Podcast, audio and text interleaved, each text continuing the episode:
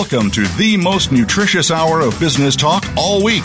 This is Coffee Break with Game Changers, presented by SAP. The best run businesses run SAP. Your host and moderator is Bonnie D. Graham. You'll hear from the innovators who have learned to use game changing technologies to shake up the status quo and help move today's businesses in new directions. Now, here's Bonnie D. Graham. Welcome, welcome, welcome. If you want to run with the game changers, oh, come on. I tell you, you're in the right place because this is where the best run, and it's always true. Let's see what the buzz on the street is today. I have a quote from a columnist and an author named Nicholas D. Kristof, K-R-I-S-T-O-F. He wrote the book Half the Sky, Turning Oppression into Opportunity for Women Worldwide. Great title. I'm going to read it. Here's the quote I've selected for our show today. In this century, the paramount moral challenge will be the struggle for gender equality around the world. Now that's really a loaded statement, a lot going on there. So what are we talking about? Well, organizations from university clubs to the United Nations have been trying to secure a world of equality in business for years.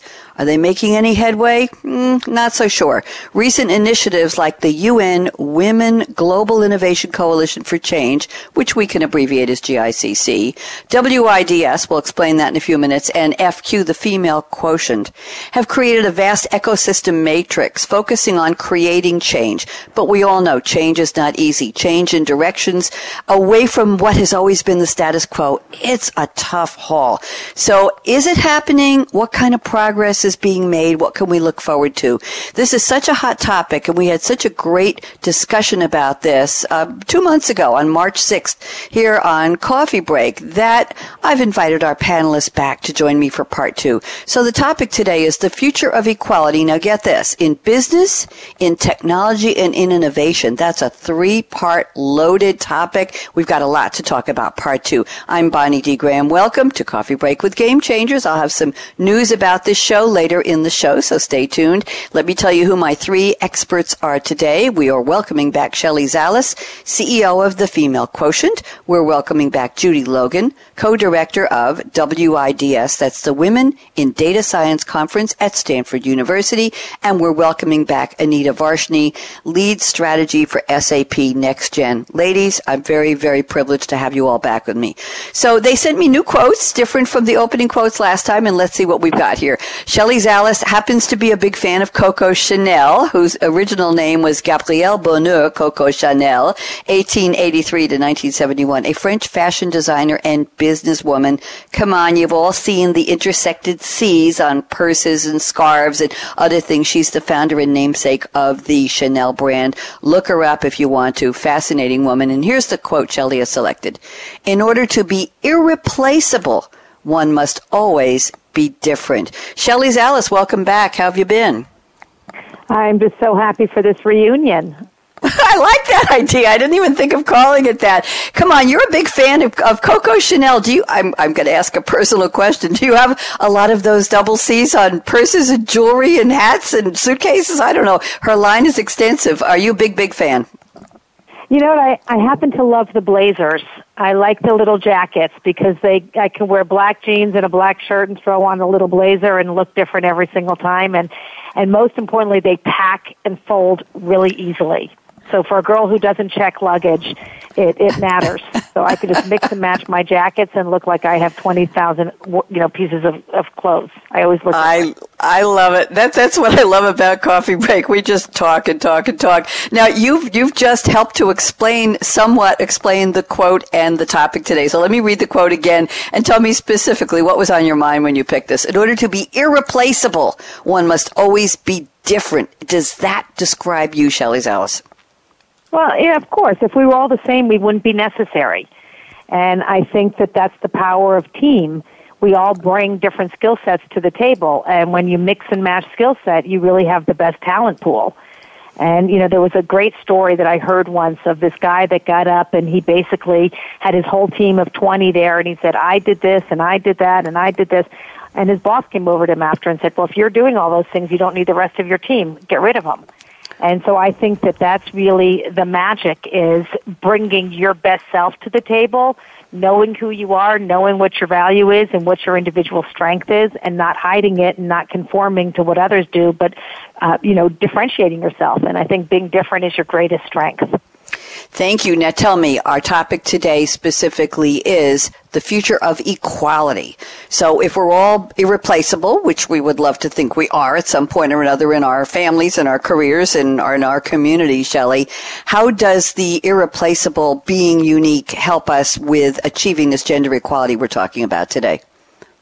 Uh, we say that diversity is good for business, and it's not just about gender, race, age, religion it's diversity of thought as well. And I think that that's what's really important is, you know, you've got different seats at the table and we, we want to fill them with unique thought. And I think that's how we create better business. And when we really talk about the business of equality, we know that diversity is not just a nice to have, but it is a business mm-hmm. imperative in so many ways. Thank you, Shelley. Pleasure to have you back. I wish I had a picture of you in your little Chanel jacket. Maybe you'll you'll send us one for the next time around. I appreciate that. And now let's go around the table. Just one stop to Judy Logan at WIDS, and she has sent us a wonderful quote from Eleanor Roosevelt, also known by a name different from her birth name, Anna Eleanor Roosevelt. I don't have her maiden name here. 1884 to 1962, American political figure, diplomat and activist. She was the first lady of the U.S. from March 1933 to April 1945 during her husband, President Franklin D. Roosevelt's four terms in office, and this makes her the longest serving First Lady in the United States. She was also a U.S. delegate to the UN General Assembly from 1945 to 52, and Harry S. Truman called her the First Lady of the world. She had a lot of human rights attributions and achievements here. Here's the quote Judy has selected. The future belongs to those who believe in the beauty of their dreams. What a beautiful quote. Judy Logan, how have you been? I've been great. We have had uh, all sorts of initiatives going on worldwide, and uh, it's been fantastic to see it in action. Very nice to have you back. Talk to me about this quote. I love the idea of the beauty of the dreams. What are we talking about in terms of the dream of gender equality in business, innovation, and tech? Well, I think one thing that I've been inspired by is how women worldwide have been have been dreaming the dream, and they've been trying to put their dreams into action by learning new skills, by um, putting themselves out there. And I'm also just incredibly impressed with all these women and men who, uh, all the the new generation, the younger generation, who are really interested in doing a lot of data for good projects, and uh, it's been very inspirational. Do you think this is mostly in the millennial segment, the demographic, the cohort, as we say, Judy? Is this is this penetrating all demographics, all age groups in business today, or in innovation? Let's talk about that. What's your observation?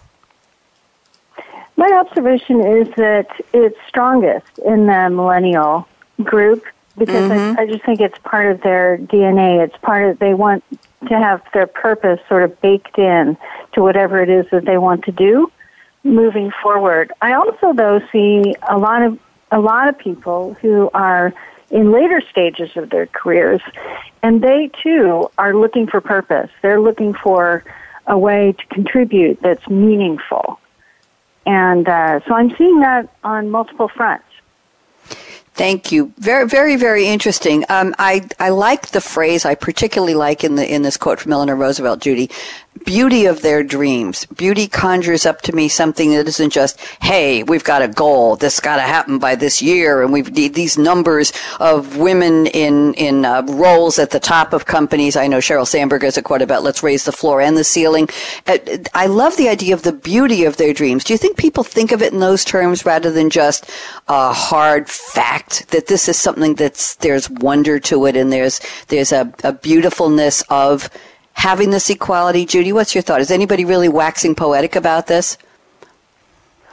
Well, I do think that a lot of a lot of people do wax poetic about it because I think that their goals are in some cases lofty and in some cases and they're so inspired and they're so passionate and and there's beauty in the passion. There's beauty in the um, in the determination. There's beauty in the strength. And so I think that there's in the strength of conviction. So, yeah, I think that there's a lot of beauty to be seen from multiple angles. Thank you very much. I hope I didn't push that quote too far, but I was I was looking for that, and and you used the word inspiration, lofty. That's what I was looking for, rather than just a hard number. Okay, this is our quota. Thinking of it in terms of something bigger and, and more more lovely, if you will. Thank you, Judy, and welcome back. We'll be talking to you a lot more and finding out more about what's happening at Women in Data Science Conference at Stanford. And Anita Varshney is next. Let's move around the table, and she has sent me a quote from Jonas Salk. We I don't think we've ever had a Jonas Salk quote, Anita. Jonas Edward Salk, 1914 to 1995, an American researcher, medical researcher, and virologist, as in virus. He discovered and developed one of the first successful polio vaccines. He was a New York boy, joined, born in New York City, attended CCNY, New York University School of Medicine, and became a practicing physician. Very interesting. Uh, here is the quote. Hope lies in dreams in imagination, and in the courage of those who dare to make dreams into reality. Anita Varshney, welcome back. How are you, Anita? Hi, um, I'm excellent, and I'm really happy to be back here on the radio show together with Shelley and Judy.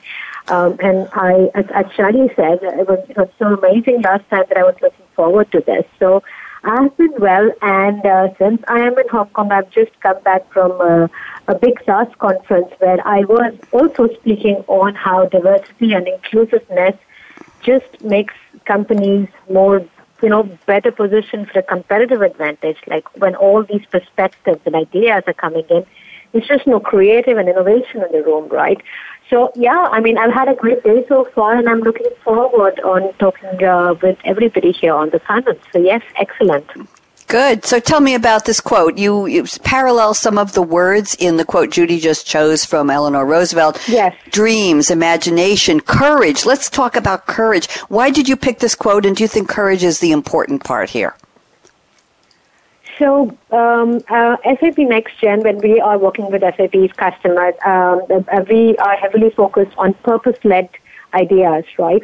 Uh, we are working on how do we achieve SDGs, the Sustainable Development Goals, and the, many of the problems are quite big and quite pressing, and it will only take some really uh, courageous leaders who have this extraordinary vision of making it happen together with people around them to make them, you know, to make those projects into a reality. So, so these big companies who are today led by profits, and if we want to work together with them to serve communities to be more purpose-led, it will definitely take courage. It will take changing of mindsets, which have been originally programmed towards driving, you know, more uh, profits for the company. So it will take a mind shift, and that is, of course, asking for courage. It is also inspired a, lot about, you know, science fiction, um, and that's where dreams and imagination comes in, and that's very, and that's what really guides us um, at the team at SAP, because um, we want our our customers, the the partners, and, all those people who are working with the, the the the latest technologies that they need to dream further. They need to imagine something which they have not done before, so that they can collectively drive good uh, for the communities per se and not just for the companies itself. So uh, it, it does take, uh, you know, uh, um, it does take, you know, a little bit coming out of your normal comfort zone and, and in, in today's economies to be competitive.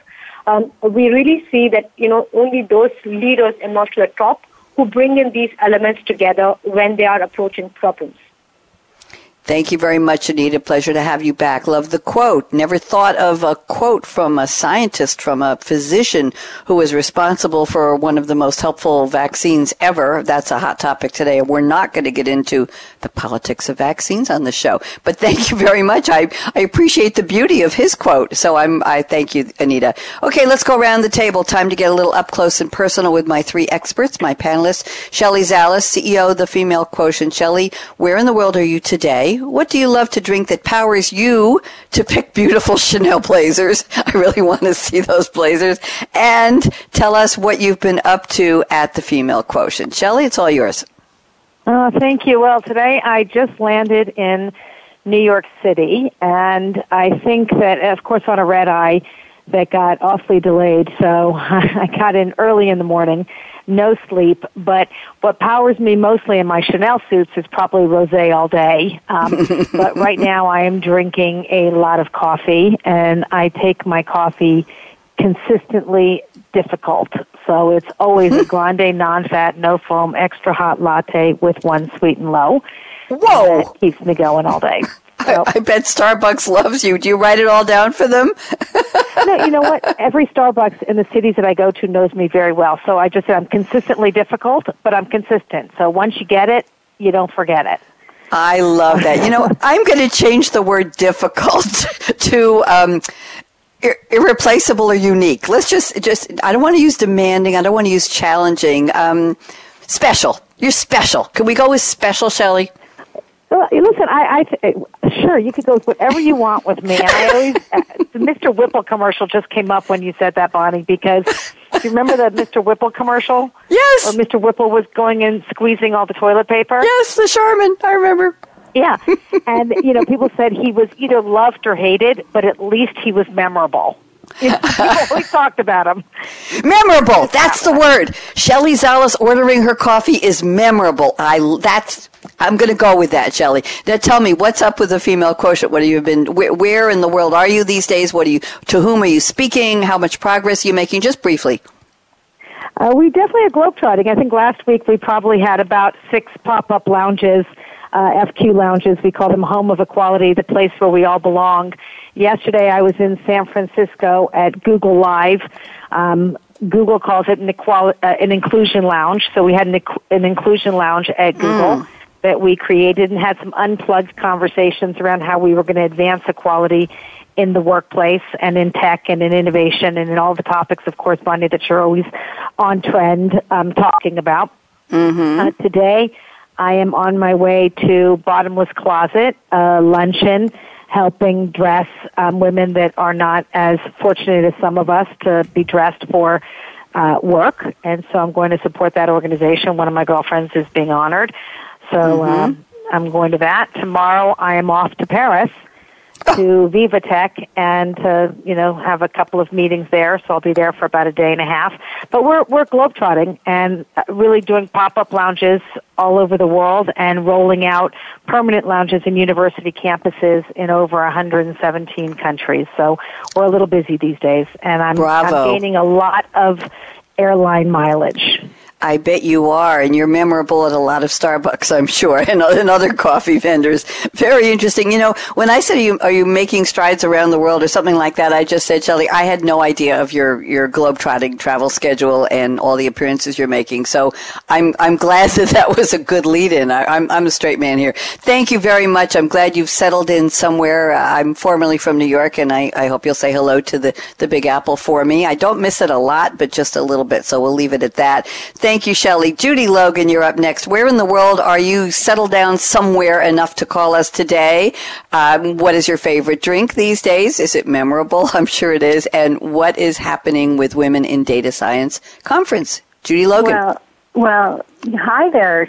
And uh, I wanted to let you know I meant I'm talking to you from Los Angeles, California. I was meeting with some folks at USC yesterday, and then tomorrow I will be back at Stanford University to um, to p- take part in a research symposium up at the Institute for Computational and Mathematical Engineering, for which which is the group I work with. Thank goodness we have an acronym for that. It's ICME. that's quite a mouthful, I recognize. So, uh, you know, Bonnie, last time I think I told you that I love to travel. Mm-hmm. And, uh, oh, and I also really um, think that context is everything in regards to how much you love a beverage. And so, one thing I was thinking about is how when my family and I went to Morocco to visit the host family, uh, my daughter's host family, she was there for a year studying Arabic. Um, I think that I was just so pleased to meet these people who have been taking such great care of my daughter mm-hmm. that when they served their their version of Moroccan tea, which everybody has their own sweetness, everybody has their own uh, version of their their mint tea. When they sat down with us to to serve us this Moroccan mint tea, that was actually one of the best beverages I've ever enjoyed in my life. How beautiful. What a lovely story. Moroccan mint tea. Is that such a thing? Yes. Can we get it here? Uh, you know, I'm sure you can get it, but everybody's got their little variety of it. So Here's a recipe. Their own There's a recipe on. Epicurious. Uh, it says you can barely take a step in the markets of Marrakesh without tripping over fresh mint, or at least without being offered a glass of hot, sweet mint tea. Be sure to lift the teapot high above the cup while pouring. Moroccans appreciate the way this aerates the tea, and they always pour with great panache. You take a tablespoon There of loose Chinese gunpowder green tea, five cups of boiling water, three tablespoons of sugar, one large bunch of fresh mint, and you need a one and a half quart teapot. There's a whole recipe here on epicurious.com. So there you go. I was just, There is. I was There's curious. great ceremony to it too, Bonnie. There's great ceremony to all of that. Beautiful. And then the last time, Bonnie, when we were speaking, um, I had just we had just hosted the Women in Data Science conference at Stanford University, and since we last spoke, we've actually also um, we've we've also actually been supporting all of the people worldwide who are hosting regional events. So there were 150 regional events worldwide um, that followed the Stanford conference and followed the same sort of uh, the same sort of format, including Anita, um, who's on this call. She was actually one of the hosts in for WIDS in Hong Kong.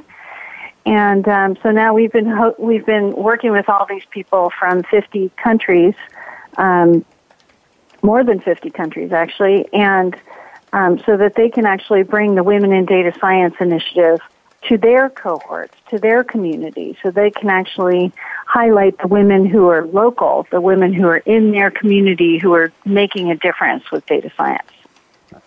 Thank you very much. As I, I listen to you, Judy, and I listen to Shelley and coming up with Anita, I, I feel, I feel that there were so many opportunities to do this back in the day when I was a woman in data science, when I was a young programmer analyst. We didn't think twice about this. We, we had a lot of women in our classes and, and getting jobs in the data, data entry, in data entry, uh, computer science field. I'll make it very broad. And I don't know if we were aware of, of an inequality. Um, I got a really good job, but what's funny was my first job right as I have a bachelor's in uh, psychology magna cum laude, and then I went back to school and got two degrees in computer programming and uh, operations. And I, I was told that the job I got, which was running a statewide computer data system for the community colleges of the state of Oregon, I was in Eugene at the time, I was up against, it was either me or a gentleman of color. And I was told that the job was going to go to one of the, or the two of us, one or the other, and I don't know what the decision making was. I don't know who he was. I was in New York visiting my parents for the summer and I was told to stand by and I would find out in a week or two if I got the job. But it went up to him or me. I have no idea who he was, what his qualifications were, but I got the job and it led to a, a career of many, many years in data science. So I don't know if this was happening back in the late 70s. Um, I don't know. I just wish that I had had the foresight, Judy, to look at this from a, a bigger standpoint and say, what's happening in the industry and who are these people and do we need to motivate and marshal forces to do something for the future of this industry? Any, I'm just uh, looking wistfully back over my shoulder, my professional shoulder. Judy, any comments about were we aware of this back in the day? I'm sure you're you're too young to know, but any thoughts on the history of the movement? Well, I think that, you know, I think that when you were entering the field, I mean, I'd be interested to know if there were very many women in your work environment. I think that one thing that makes a big difference um, for anyone is if you feel sort of too different, then it feels it can feel a little lonely. And um, so I think that the you know one thing that hasn't changed as much as we'd like over time is the number of women in the field, at least in terms of a percentage. So the numbers are growing, but the percentages are not. Interesting. And so I think that um, that you, when you were in the field, first of all, it wasn't called data. You were a data scientist before there was before Data science. was a, was a thing. yeah, we were just programmer Right. analysts. That's all we were. Yeah, you were a data scientist way back when, so that's Mm-hmm. fantastic. Um, but I'm sure that if you were to look around, you know, if you looked left and looked right, um, I bet, you know, there weren't very many other women who. You know what? There actually were. I'm, I'm thinking back to the people. Yeah, Oregon Total Information Systems. Otis, there was a, a much older woman named Paula, and she was a crackerjack programmer. She had touched every system we had, and she was coding up the wazoo. You, you, she'd just look at something and she'd spill out a couple thousand lines. I was that good as a COBOL programmer on an IBM 4341, uh, PL1 on the IBM, and COBOL on the Xerox Sigma 6 CP5. I know this really dates me, but there were a lot of women in these organizations. I remember not just the managers were, well, let's see, the computer room operators were mostly men, but most of the programmers were women. I remember a lot of women. Maybe that's why I wasn't aware that we needed to do anything at the time because my people sitting at desks near me and cubicles near me were women. Interesting? Yeah, and and look how supported you felt in that Yeah, environment, and look I at did. how how welcome you felt. And so I think that that's a big difference. Like if you actually, if you know, around thirty percent is around where people start to feel like they're a part of this thing, that there's Mm-hmm. enough sort of um, the, you know, there's sort of critical mass of, of people who are, are somewhat like them. And otherwise it can get lonely. And so that's Yeah. why we keep on, you know, trying to support this um, incredibly important field, growing field, um, and t- try to support the, the women and also educate people regardless of gender about all the great Yes. work that's being done in the field. Yes, thank you for that. And I'm just going to say bravo to your organization because there is a need and you're right. We need to feel supported and, and not all alone or, or memorable in the wrong way. Shall we say that going back to Shelley's comments?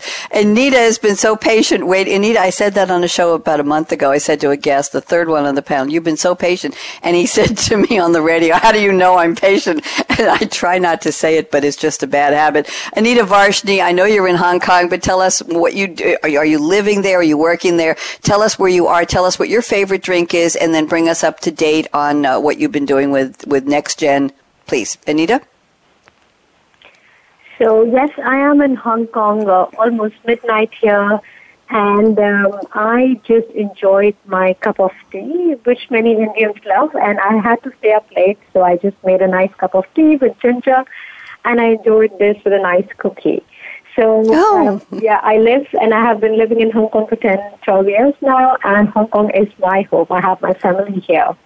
So let me share a little bit about what SAP NextGen has been doing. So of course, uh, we have um, uh, I have a global team. So very lucky to have partners like Female Quotient, where we can go in together and curate some of the very important women leadership uh, topics that we want to drive not only at universities, encouraging those young ladies who are going to have their own fabulous careers, but also at big events where we want to bring out these leaders out in open, where they are voicing out not only their leadership journeys, but potential challenges which they face uh, where they are working today. So a lot of good events, and I would say a lot of good workshops happening around uh, around the world. And as um, Judy also mentioned, we we did wrap up uh, uh, and we did uh, work together on lots of women in data science events as well. Uh, more closer to home, like in Hong Kong, um, uh, unlike Shelley and Judy, I, I love to stay on the ground with my two boys. So I have had, had incredible opportunities to bring some incredibly smart uh, women leaders. So we had the sustainable fashion meetup, and so inspiring to see 10 women startups, all from Hong Kong, doing sustainable fashion and all running profitable businesses. Um, and and then, uh, for example, I get uh, in the last three months, it's, it's really good to see that every week. Uh, I have been invited to inspire a bunch of women, whether it's with uh, She Loves Data or with with just like you know uh, new startups who are coming up, and they really want to see that how can women make a name for themselves. Uh, the other global topics that my team. So just yesterday, uh, uh, we wrapped up the Global Goals World Cup in Europe, where we had uh, women, uh, women startups who are playing uh, together in you know in a nice soccer tournament where they they stand for some movement and they, they it's basically encouraging women and sports. So lots of good things happening. And uh, just two weeks back, uh, actually yes, just last week at Sapphire it was like the biggest SAP event, and it was so amazing to see that uh, that uh, you know we had some of the again three women startups, all leading purpose-led startups on the main stage talking about their vision and how did they step up out of their regular jobs to really lead these purpose-led startups and they are running profitable businesses today. We, in fact, we also together with Karlie Kloss, uh, who's a big uh, model and entrepreneur herself, we talked about how Kode with Klossy uh, is a great program and inspired our customers and partners who are attending the event in a completely different way. So taking these great women leaders and examples and setting some really uh, good ideas for them and their organizations to pursue on what women are doing today. Uh, looking forward, oh, absolutely, there are some some great conferences where you know we are uh, working together um, uh, on uh, on bringing the women leaders together. Um, uh, we have actually a really big one coming up in July in Hong Kong uh, and Rise Hong Kong, and where we have this really strong tech community in Hong Kong where I have about 200 women leaders. Mm. And I am trying to curate a roundtable uh, with 30 of those selected women leaders on what does it mean to be a real leader today. Uh, what what qualities do they bring?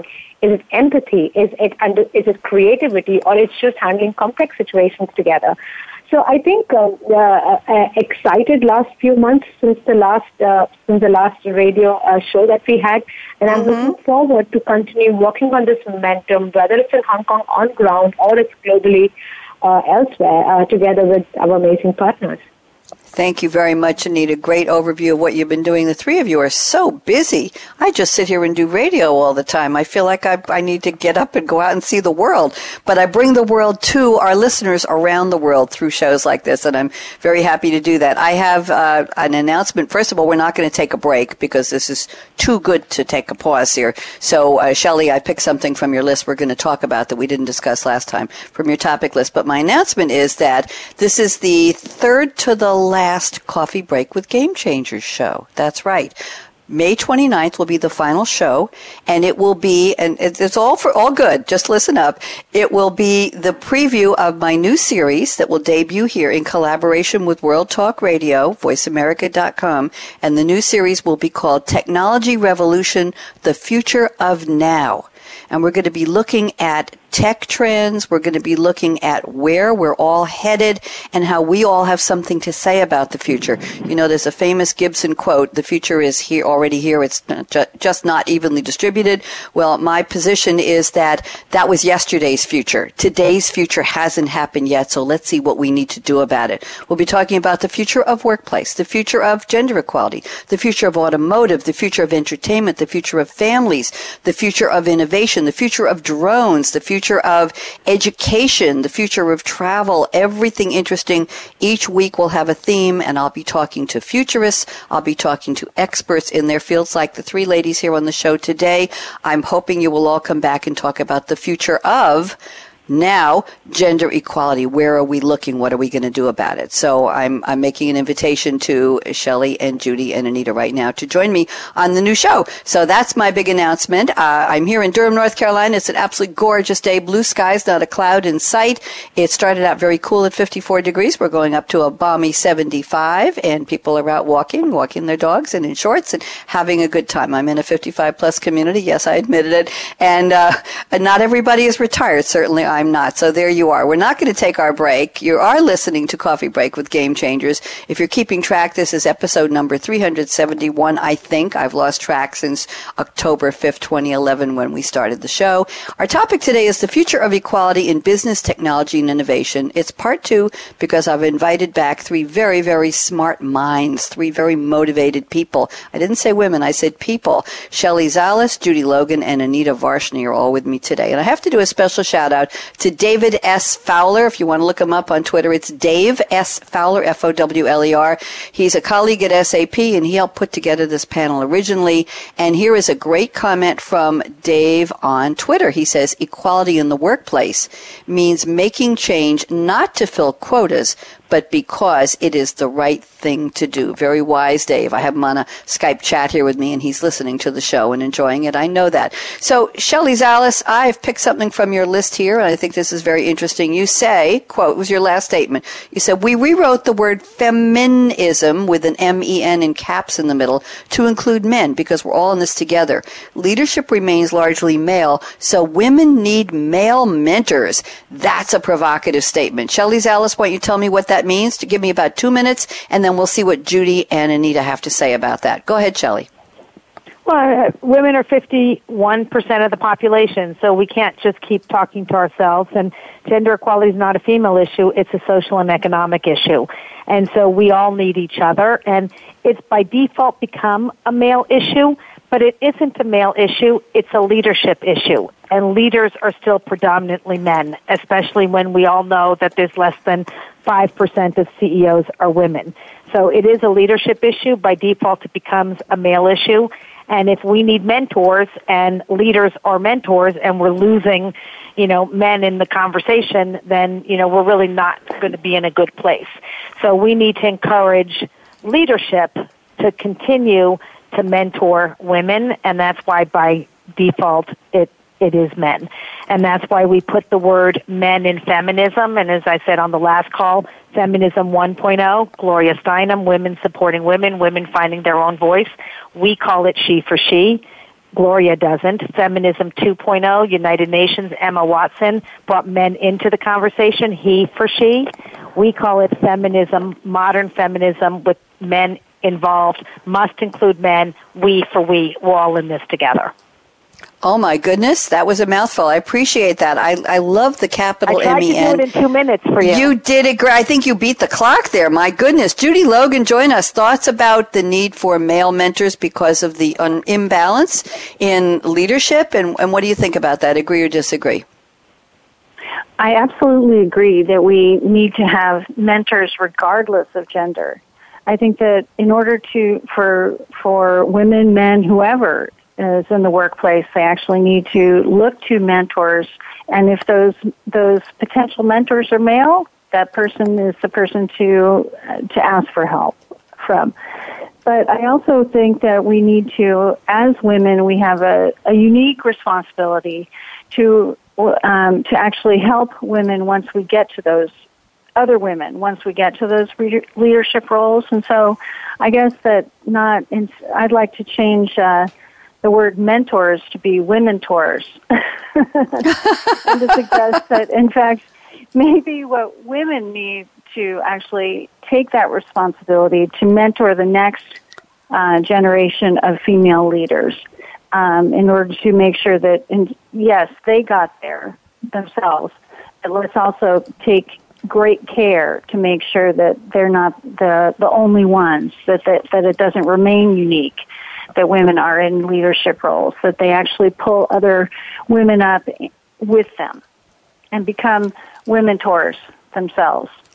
I like that a lot. Women tours. That's very interesting. I had a, a, shocking revelation at a. I'm, I'm a drummer now in a in a community band, and we were going around the room introducing ourselves to a new musician who had joined us about two months ago. I, I'm not going to mention any names, but uh, it came time for the one of the guitarists to introduce himself, and he said, "I'm so and so," and the woman next to him was his wife, and, and we looked at her to introduce herself, and she said, "I belong to him."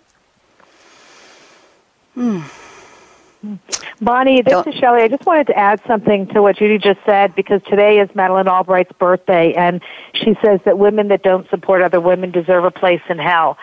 And, you know, we say that women that support other women deserve a place in heaven. And so you're absolutely correct. It really is about women supporting other women, bringing yep. everyone up. Um, and yep. so I just wanted to acknowledge that and reinforce what you said.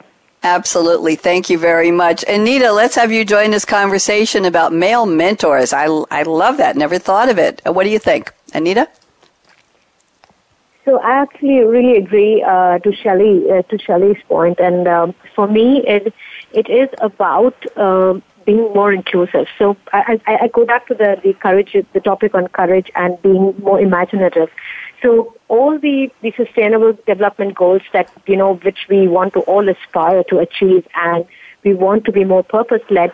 um, uh, I have read so many reports that, that women leaders in, in, in these situations are, are doing so much better.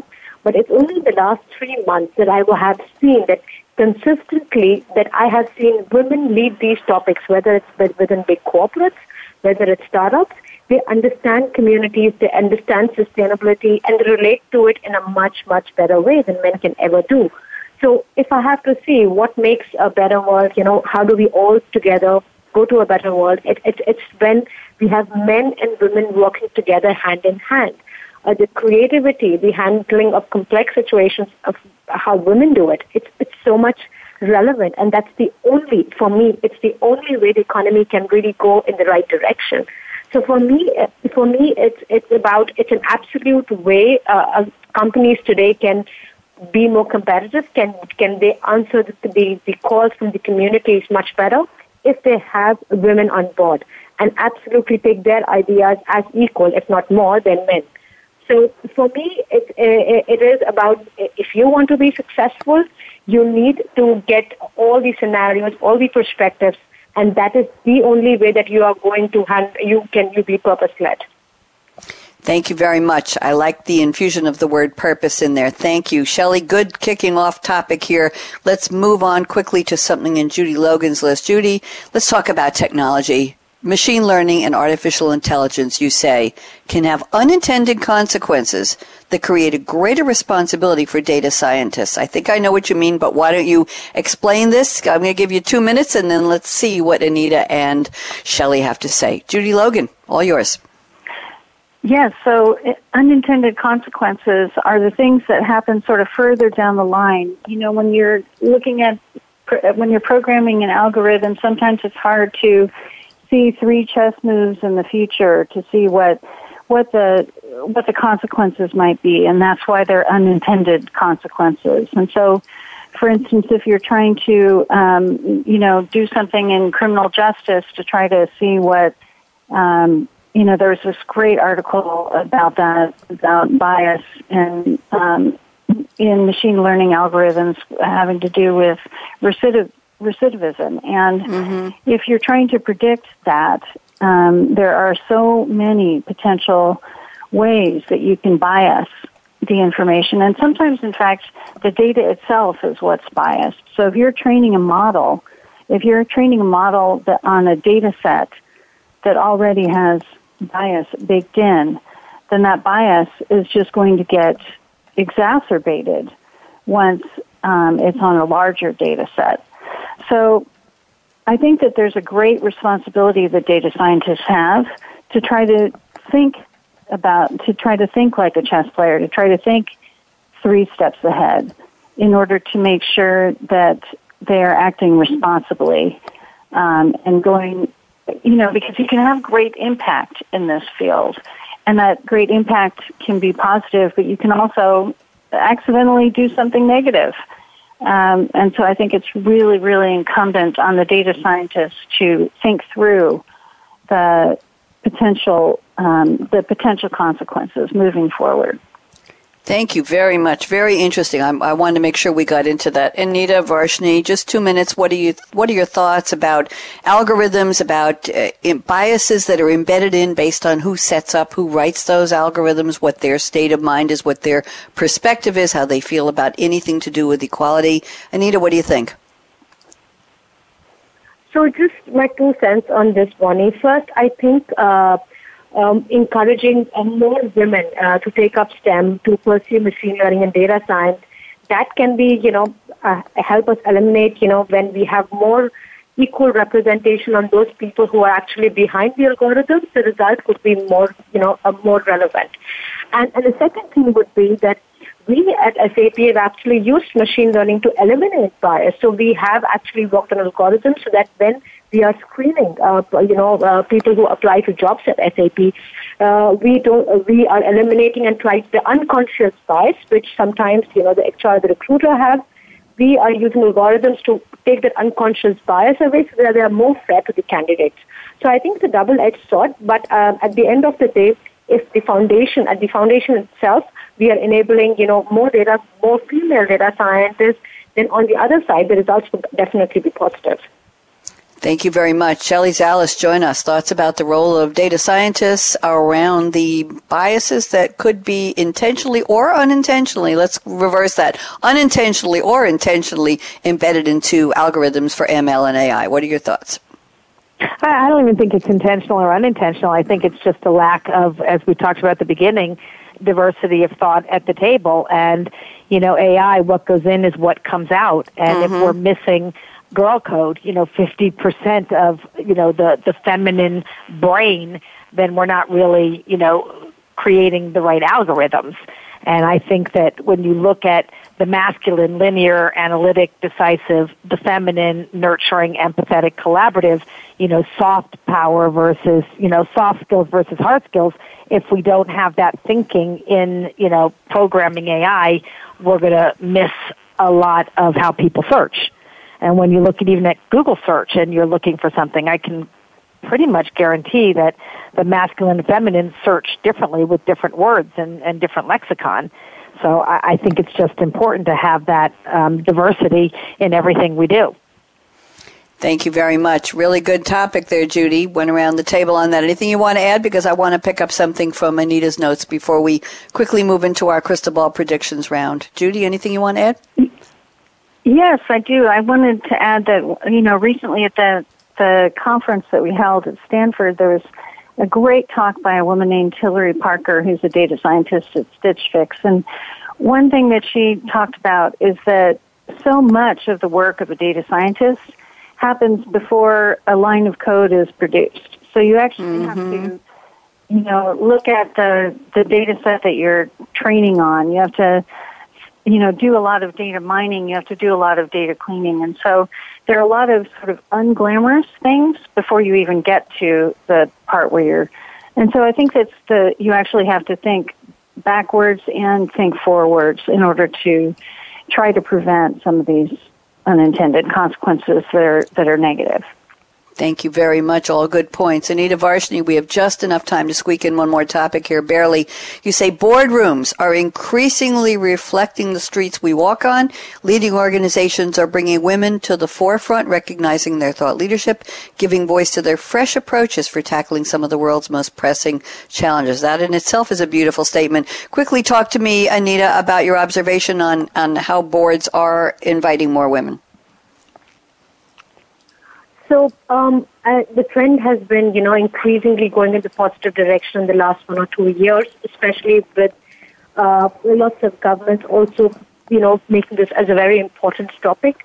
Uh, what we have seen is that a lot of SAP's customers who are uh, going towards, you know, a, a step ahead of profit, as uh, are being more purpose-led. They also understand that bringing women on board, on the leadership board, helps them empathize with their end customers in a much, much better way. So the movement is actually driven from these big brands who want to walk the talk, and they are actually inspiring other smaller, you know, customers or whatever suppliers or partners to follow the trend. So, uh, uh, and this has been, you know, uh, increasingly uh, seen when we are, you know, attending big events or when we are curating panels. We have lots of women who are coming, who are in leadership positions, who are overcoming the challenges, and now, in fact, inspiring others to follow the same path. So, I know we discussed, you know, a little bit earlier in the radio show today that, you know, uh, it's often that women, uh, you know, don't support women, but now I think the trend is actually reversing. We see lots of community movement lots of support across organizations, and this would definitely change the game for better.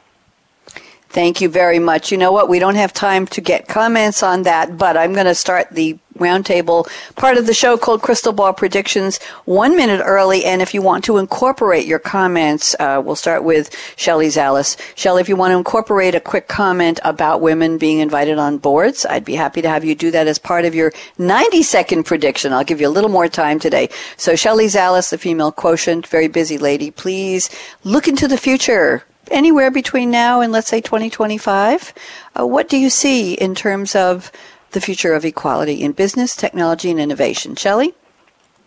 Uh, I think, first of all, we will have more conscious leadership. And I think that that's where it starts. We still have a pay gap, women on average making 80 cents on the dollar, black women 63 cents on the dollar, Latinas 53 cents on the dollar. So unacceptable. Um, unconscious bias is an excuse. Once you're aware, you either have a choice, do something or don't. So I think we will see much more conscious leadership with people looking in the mirror and deciding that they are going to take those next steps for accountability and most importantly holding themselves you know, each and every one of us responsible for the changes that we'd like to see in the world. So I think we'll see that um, a lot more. I think we'll see a lot of policies and rules evolving. You know, I, I say all the time the rules were written over a hundred years ago by men for men when women weren't in the workplace. Well, you know, as Anita pointed out, we're in the workplace, we're at the table, you know, and we're actually contributing. Companies that support women see a 34% higher um, profit bottom line. So we all know that it's good for business. So I think we're going to start seeing some new rules evolve so that women don't continue to fall out in the messy middle and that we give everyone the opportunity to thrive and succeed in, in the workplace today with flex schedules, time off, and one of the things that we're pushing for is life stage profiling so that we can mm. accommodate our best talent, not our available talent at every stage of life. Um, and that will require rewriting a few of the rules. And most importantly, leadership um, will be the responsibility of everyone in the organization, not just the top down and bottom up, but definitely shared all around. So I, I think we will see the future, and for your next shows, and I'm all in. I just want to Good. jump in.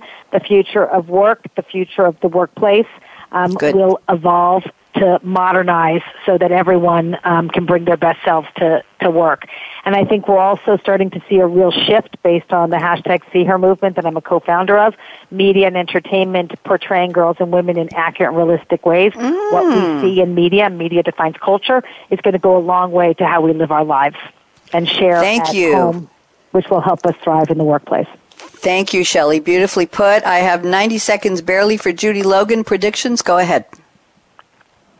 Well, I think that just building on what Shelley said, I think that the you know with the addition of and and with what Anita said about women on the boards, I think that having sharing those unique perspectives and I hope that that is beyond women as well to underrepresented mi- minorities so that, that so that there's better representation and that those policies that those rules that Shelley was talking about that they actually evolve to be um, more more uh, more inclusive, but also to be more relevant in the workplace and in our current society. I think that there are, um, but I'm encouraged by what I'm seeing. I'm encouraged that there's movement in this direction. I'm encouraged that uh, that there are numbers to back up the accepting these policies and accepting the, this new way of of working and of living. And um, so I'm I'm excited about the future, and I'm glad that uh, the women who have and people who haven't been as well represented are now going to be better represented moving forward. Thank you very much. Anita Varshney, I saved just a little over 60 seconds for you. That's all we've got left. Talk fast. Go ahead, Anita. Okay. Uh, I don't need to talk much because they have covered it all well, but uh, just very shortly, uh, if you look at the last six months, you would be amazed about how the biggest brands in the world are using or, you know, are giving a prominent shout out to how they're supporting their own women leaders, but women in community in general.